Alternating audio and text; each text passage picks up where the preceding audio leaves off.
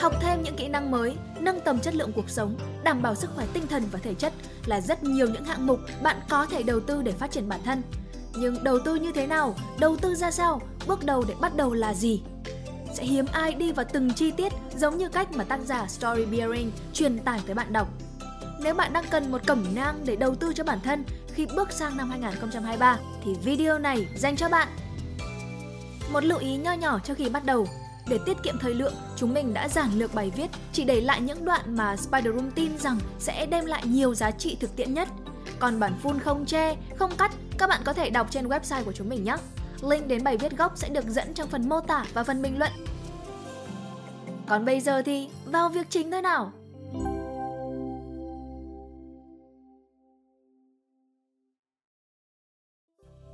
Mình luôn tâm niệm rằng đầu tư cho chính mình luôn là khoản đầu tư tốt nhất. Là một đứa sống theo chủ nghĩa lai tạp, mình thường chọn ra những điều phù hợp nhất với bản thân từ các chủ nghĩa khác nhau rồi áp dụng nó vào cuộc sống một cách linh động thay vì cứ khư khư bắt mình phải tuân theo một công thức duy nhất. Mình cho rằng một cuộc sống mà mình được phép thả lỏng, thoải mái với tinh thần lẫn sức khỏe đều minh mẫn sẽ luôn là tiền đề tốt để giúp mình giữ được trạng thái cân bằng cũng như có động lực thêm để tiếp tục phát triển. Tuy nhiên, việc sống tự lên quy tắc này cũng đòi hỏi nhiều sự thử nghiệm để tìm ra những thứ phù hợp nhất với mình và mạnh dạn bỏ đi thứ không phù hợp. Không ít lần mình đã chấp nhận đốt tiền để tìm ra cách giúp mình tận hưởng cuộc sống vừa trọn vẹn vừa tốn giảm hết mức có thể. Và dưới đây là một vài đúc kết của mình sau vô số những thử nghiệm đó. Quan niệm sai lầm, muốn tận hưởng thì phải có tiền. Thực sự thì câu muốn tận hưởng thì phải có tiền gần như là câu cửa miệng của các bạn trẻ hiện nay mình gặp mỗi khi đề cập đến chuyện tận hưởng cuộc sống độc thân.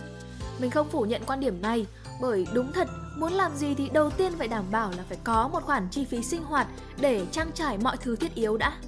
Nhưng điều đó không đồng nghĩa rằng bạn phải cần vài trăm triệu hay là cả tỷ bạc mới được phép tận hưởng. Mình hoàn toàn có thể kiếm tiền và hưởng thụ trong khoảng tiền trong khả năng cho phép của mình. Vì là đứa không thực sự giỏi chi ly trong chuyện tiền bạc, mình thường chia các khoản thu nhập cố định của mình thành nhiều phần khác nhau. 50% dùng để đi học và tái đầu tư. 30% còn lại để chi trả tiền sinh hoạt, dịch vụ cá nhân, chi phí khi đi làm như ăn uống, đi chơi. Và 20% còn lại thì dùng để mua sắm những thứ đồ thiết yếu khác.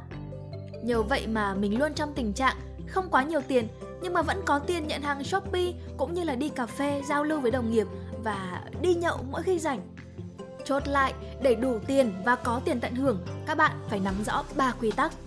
Đầu tiên là kiếm thêm thu nhập bên ngoài khoản thu nhập cố định. 2. Chia tiền thành các phần khác nhau cho nhiều mục đích khác nhau. Và 3. Không quá vội vã làm nhiều thứ trong cùng một lần. Hãy chia nhỏ thành từng mục và đầu tư từ từ. Đầu tư theo hạng mục và phân chia tỷ lệ theo nhu cầu. Cuộc sống có rất nhiều lựa chọn để mua bán và đầu tư, nhưng mà trừ khi dư tiền thích làm gì cũng được, bạn vẫn nên cân nhắc khoản nào có thể giản lược và khoản nào xứng đáng để bỏ tiền ra cho cuộc sống của mình. Như bao người trẻ khác, từng có thời mình bị cuốn vào vòng xoáy của công nghệ, thích những mẫu điện thoại, thiết bị công nghệ mới nhất, đam mê những thứ gì nó phải trendy nhất. Rồi cho đến khi sở hữu những thứ đó thì mình vẫn ờ, không thấy vui hơn tẹo nào cả. Và thậm chí là nó còn khiến cho tình hình tài chính của mình trở nên tệ hơn. Cùng với đó là cảm giác kiệt sức vì phải đuổi theo làn sóng của tiêu dùng. Và khi đó thì mình đã nhận ra chúng ta nên đầu tư cho những giá trị vững bền giúp nâng tầm cuộc sống. Tức là khi bỏ tiền cho những điều đó sẽ giúp cuộc sống của bạn trở nên vui vẻ, tràn đầy niềm vui và tinh thần cũng thoải mái hơn, chứ không phải là ưu tiên cho những gì giúp mình tiện nghi tạm thời. Ở các khoản này thì mình sẽ chia thành hai dạng, đầu tư bên ngoài và đầu tư bên trong. Đầu tiên, đầu tư bên ngoài chiếm 60%, là các khoản sẽ giúp cải thiện cuộc sống cá nhân, mối quan hệ xã hội, giúp mình thoải mái và tận hưởng tốt hơn. Cái này thì mình cho rằng là con người luôn cần một môi trường tốt để được tự do phát triển được tốt nhất các khả năng có thể. Và chúng ta hoàn toàn có thể tạo ra một môi trường như vậy. Tiếp theo là đầu tư bên trong chiếm 40%, là khoản giúp mình phát triển bản thân cũng như duy trì các thói quen sinh hoạt lành mạnh. Muốn sống vui, chúng ta vừa cần bản thân vui, vừa cần môi trường tạo điều kiện cho mình khỏe. Do vậy, đây là hai mục mà theo mình nghĩ là quan trọng nhất, sau đó mới đến các khoản khác. Bạn nên ưu tiên hai mục này ở danh mục đầu tư, từ đó cân đối tỷ trọng lẫn ngân sách cho phù hợp với các dạng đầu tư khác nếu có. Lưu ý, các khoản đầu tư này phải mang lại giá trị tốt hơn, có giá trị lâu dài và tiện lợi cho cuộc sống của bạn, không phải chạy đua theo trendy hay là chớp nhoáng. Tất nhiên, những danh mục đầu tư cũng như tỷ lệ của bạn phải phù hợp với cuộc sống và lịch trình sinh hoạt hiện tại. Nói chung, mỗi người sẽ có một thứ tự ưu tiên khác nhau tùy thuộc vào lối sống, sở thích và độ tuổi. Những khoản bạn có thể cân nhắc đầu tư Mỗi người sẽ có thứ tự ưu tiên cho cuộc sống khác nhau. Tuy nhiên, sau một thời gian dài thử nghiệm làm chuột bạch thì dưới đây là một số khoản đầu tư đáng đồng tiền bát gạo nhất mình đã xuống tay để gợi ý cho mọi người. A. Đầu tư bên ngoài Điền nguyện vọng khối ngành gì? Chọn nghề nghiệp ra sao? Bí kíp hướng nghiệp người trong một nghề mang đến nội dung và giao diện hoàn toàn mới. Cập nhật nhu cầu việc làm và mức lương các ngành nghề năm 2022. Trắc nghiệm tính cách talent để đưa ra quyết định nghề nghiệp đúng đắn. Khám phá những điều mới mẻ và dừng ngay tại tủ sách của nhà nhẹ nhá.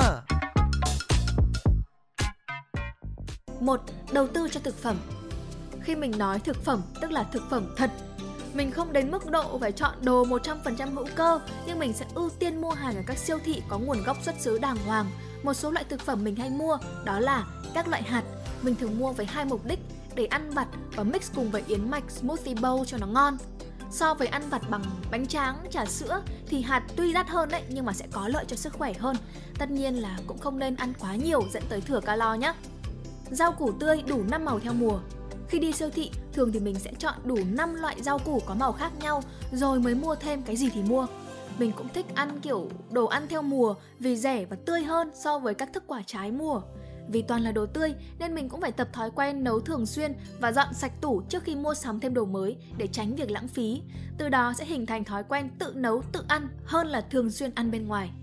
Và loại thực phẩm tiếp theo mình hay mua đó chính là dầu cá, vitamin D3 và MK7 là người ăn chay cho nên là dù có bổ sung qua thực phẩm thực vật thì kiểu gì mình cũng sẽ thiếu vitamin tổng hợp do đó mình cũng phải uống bổ sung thực phẩm chức năng có các chất này để ngăn ngừa loãng xương và sụn lão hóa 2. Đầu tư cho trang phục dù bạn không có mắt thẩm mỹ và phối đồ đỉnh cao thì việc ăn mặc chỉn chu, đẹp đẽ, thơm tho cũng chỉ mang lại điểm cộng thêm cho bạn mà thôi. Vì vậy, mình đầu tư cho trang phục thông qua các món đồ basic vì theo phong cách tối giản cho nên là t-shirt, sơ mi trắng, blazer, quần jeans, quần tây, sneakers trắng là 6 thứ mình mạnh dạn chi tiêu nhiều tiền nhất bởi vì đây là những món đồ mà bạn có thể diện trong bất cứ dịp nào ở bất cứ nơi đâu, thậm chí mặc đi ăn cưới cũng được. Ở đây thì mình xếp theo mức độ nên chi mạnh tay cho đến giảm dần xuống nhưng vẫn nên có nhé. Một vài tips ở đây của mình là xác định item phù hợp với dáng người của bạn phong cách bạn thích thì cũng quan trọng đấy nhưng mà nó chưa chắc đã hợp với bạn, bởi mỗi người sẽ có một form body vừa có điểm cộng, vừa có điểm trừ. Bạn nên chọn ra item nào có thể tôn lên điểm cộng của mình và giảm thiểu những điểm trừ đi. Sau đó là cân nhắc tới những item hợp với sở thích của mình, của phong cách đó. Việc này sẽ giúp bạn tiết kiệm được thời gian khi chọn đồ, cũng như là tránh xa đà vào những item không cần thiết. Bạn cũng nên ưu tiên các item có thể kết hợp với các item khác giảm thiểu tối đa trường hợp rước về một item là quẻ toàn diện và chỉ diện được trong rất ít dịp mà thôi. Lưu ý tiếp theo, đừng ham hố mua nhiều làm gì cả.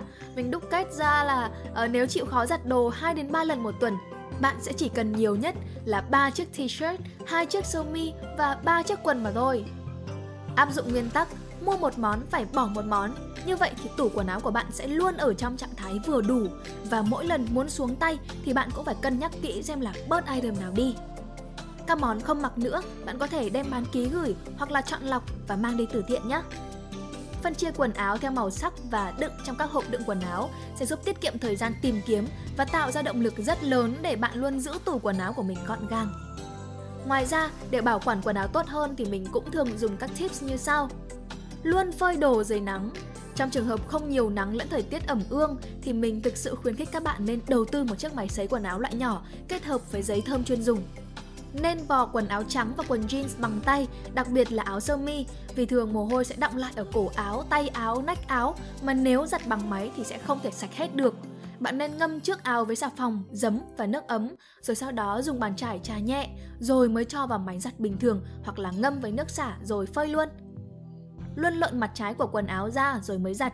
Khi phơi hãy nhớ rũ quần áo ra vài lần. Đối với sneakers, nếu bạn là cao thủ trong việc chăm giày thì tốt rồi. Còn không thì hãy nhờ đến các dịch vụ để vệ sinh giày chuyên nghiệp, xịt nano để giày bền hơn nhé.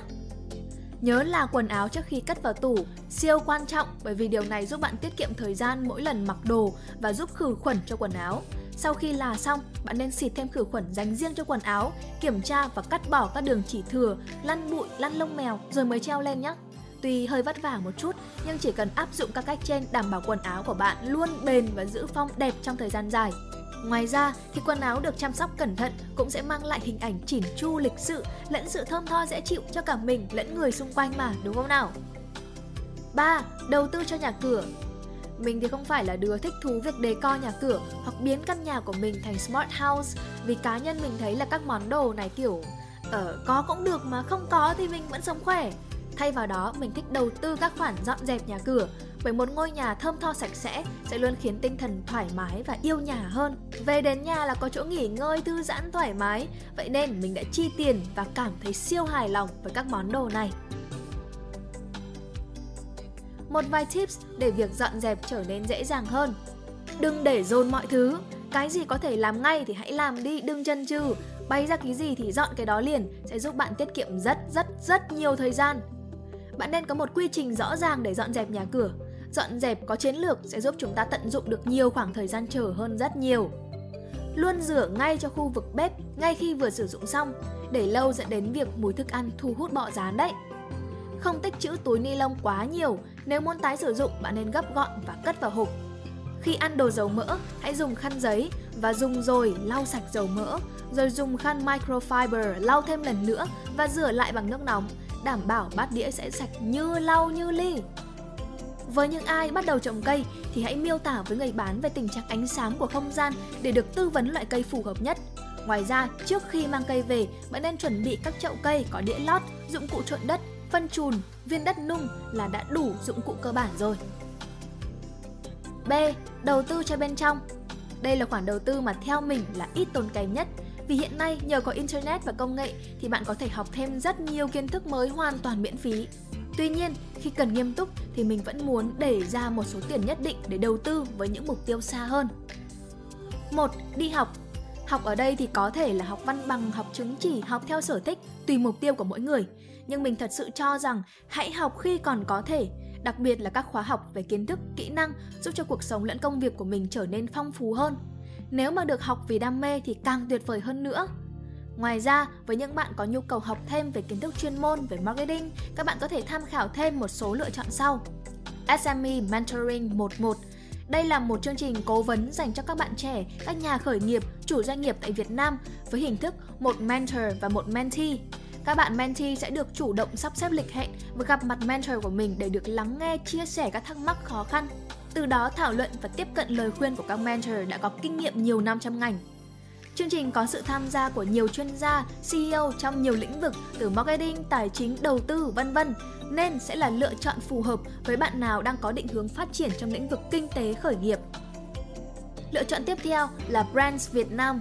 Kiến thức Foundation, Case Studies của marketing đều có thể tìm thấy tại đây. Thời còn đi học, mình khá là lười đọc sách chuyên ngành mà chủ yếu nghiên cứu Brands Việt Nam vì sự ngắn gọn, xúc tích và trực quan. Cực kỳ khuyến khích cho các bạn sinh viên mới ra trường, các bạn muốn chuyển sang lĩnh vực marketing mà chưa biết bắt đầu từ đâu. Ngoài ra ở đây cũng có một số lớp kỹ năng mềm như là thuyết trình, teamwork, vân vân các bạn có thể tham khảo. Bên cạnh đó, các bạn có thể tìm hiểu thêm các lĩnh vực mà mình quan tâm tại uh, Calpha là một app kết nối người chia sẻ kiến thức và người học thông qua việc gặp gỡ trực tiếp. Các sessions ở đây khá là đa dạng về chủ đề từ marketing, thể thao, tâm lý học, nghệ thuật, ngoại ngữ, du lịch vân vân có lớp miễn phí, có lớp trả tiền với mức giá khá là phải chăng. Tiếp theo là Coursera, trang web này thì nổi tiếng quá rồi. Bạn hoàn toàn có thể học online miễn phí bất cứ lĩnh vực gì mà mình thích và trả thêm một khoản phí nếu muốn có chứng chỉ. Mình hay tìm các khóa học nghiên cứu về tâm lý học và khoa học dữ liệu cho người mới bắt đầu tại đây.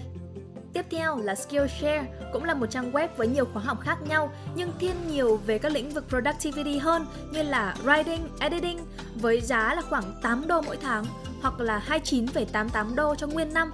Bạn có thể truy cập mọi lớp học, download video về thiết bị để học offline cũng được. Trong trường hợp muốn tìm hiểu mình phù hợp với gì và giải trí cuối tuần, bạn có thể học thêm các kỹ năng mới từ vận động, workshop cho tới các lớp kỹ năng ngắn ngày Đi workshop vừa vui vừa học được kỹ năng mới, vừa khám phá thêm nhiều tài năng ẩn giấu của bản thân và nếu đủ may mắn thì biết đâu bạn sẽ tìm được thêm nhiều mối quan hệ thú vị đấy. 2. Các ứng dụng cá nhân Mình thì không sử dụng quá nhiều app lẫn chi tiền cho nó. Tuy vậy thì vẫn có một vài trường hợp theo mình là xứng đáng để bỏ tiền ra nạp mỗi tháng, trong đó kể đến sẽ có Đầu tiên là Netflix. Thật sự thì có rất nhiều nền tảng streaming hiện nay, mình vẫn dùng Netflix vì có nhiều bộ phim hợp gu với mình. Ngoài ra Netflix có rất nhiều phim tài liệu lẫn phim về tâm lý, xem xong để ngẫm nghĩ thay vì chỉ giải trí đơn thuần. Apple Music Tuy cùi mía hơn Spotify nhưng mà nó khiến mình dễ tập trung vì chỉ download những bài hát thực sự yêu thích. Playlist của mình nhờ vậy cũng tối giản hơn rất nhiều. App tiếp theo là Tide, một ứng dụng thiền. Voice ở ứng dụng này thì rất thư giãn, giao diện dễ dùng, các session có thời lượng vừa đủ để nghe trong thời gian nghỉ trưa lẫn trước khi đi ngủ. Nếu dùng Tide bản Premium, các bạn sẽ có đa dạng sessions hơn cũng như là background music với mức giá là 59.000 mỗi tháng thì mình thấy đây là mức giá hoàn toàn dễ chịu và phù hợp với nhu cầu cá nhân. phim hay, mình không thực sự có hứng thú với chứng khoán và đủ thời gian để ngồi nghiếm mã ngành hay là ngân sách cao để đối thoại với các chuyên viên của các quỹ đầu tư lớn. Do đó mình nghiên cứu các quỹ đầu tư vừa và nhỏ có uy tín trên thị trường.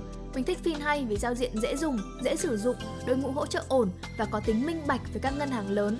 Hàng tháng mình cũng dành ra một số tiền để đầu tư trong phim hay như một hình thức dành tiền có lãi cao hơn ngân hàng. 3. Sổ để ghi chép cho đến thời điểm này, mình tin viết và ghi chép là cách tốt nhất để đối thoại với chính bản thân mình. Hàng ngày, chúng ta có đến cả trăm nghìn suy nghĩ, ý tưởng và bị phân tâm sao lãng bởi nhiều yếu tố xung quanh.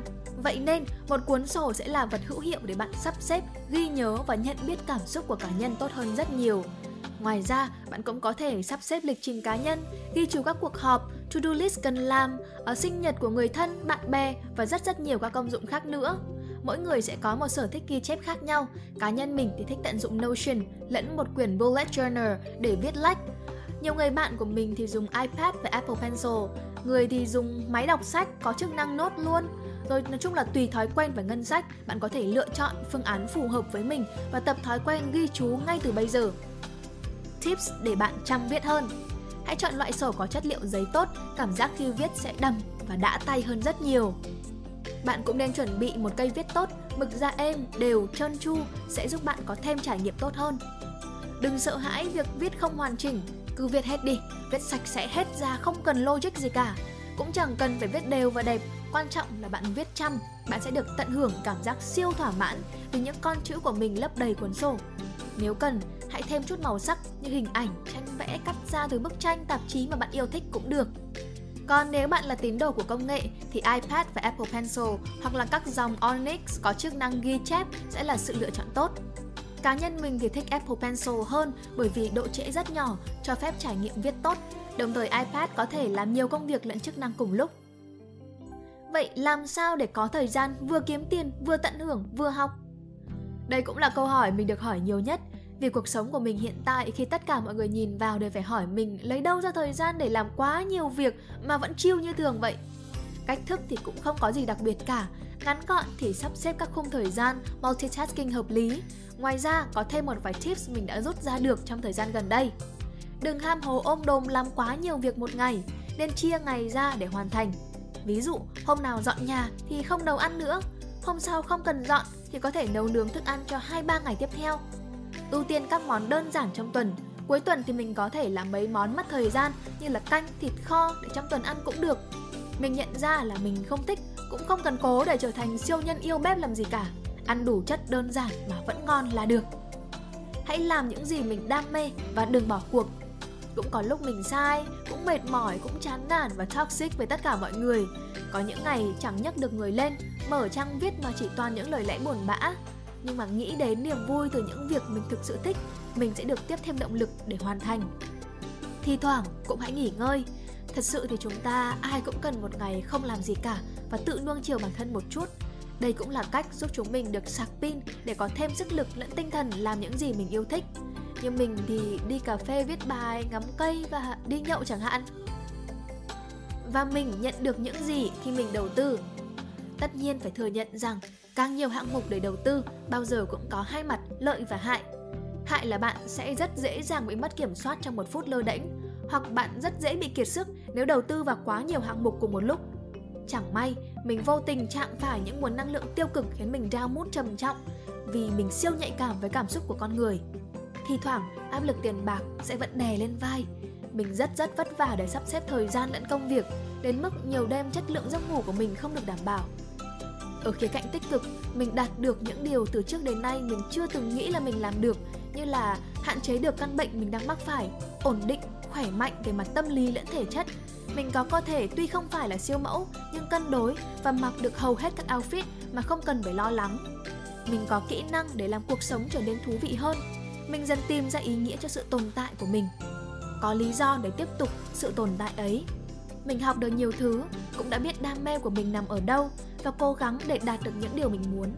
Mình đã sẵn sàng chấp nhận những vết thương trong quá khứ để mở lòng yêu thương khi gặp đúng người và mình có thêm sức mạnh cũng như là động lực để sẵn sàng cho chặng đường sắp tới. Mình tin đầu tư cho chính mình theo đúng cách là một khoản đầu tư vô cùng xứng đáng và chẳng lỗ bao giờ cả miễn là bạn học được cách đầu tư đúng đắn. Chúc các bạn sẽ gặp nhiều niềm vui trên con đường đầu tư cho bản thân mình. Hy vọng rằng bài viết này sẽ có ích cho các bạn. Đừng quên ấn like và ấn subscribe để ủng hộ chúng mình nhé. Và nếu các bạn cũng thích những nội dung như trên, hãy đăng nhập vào website của nhà nhịn là spiderroom.com để tìm đọc thêm nhé. Và mình là Khánh Linh. Bye! Khánh Linh. Bye! Khánh Linh. Bye!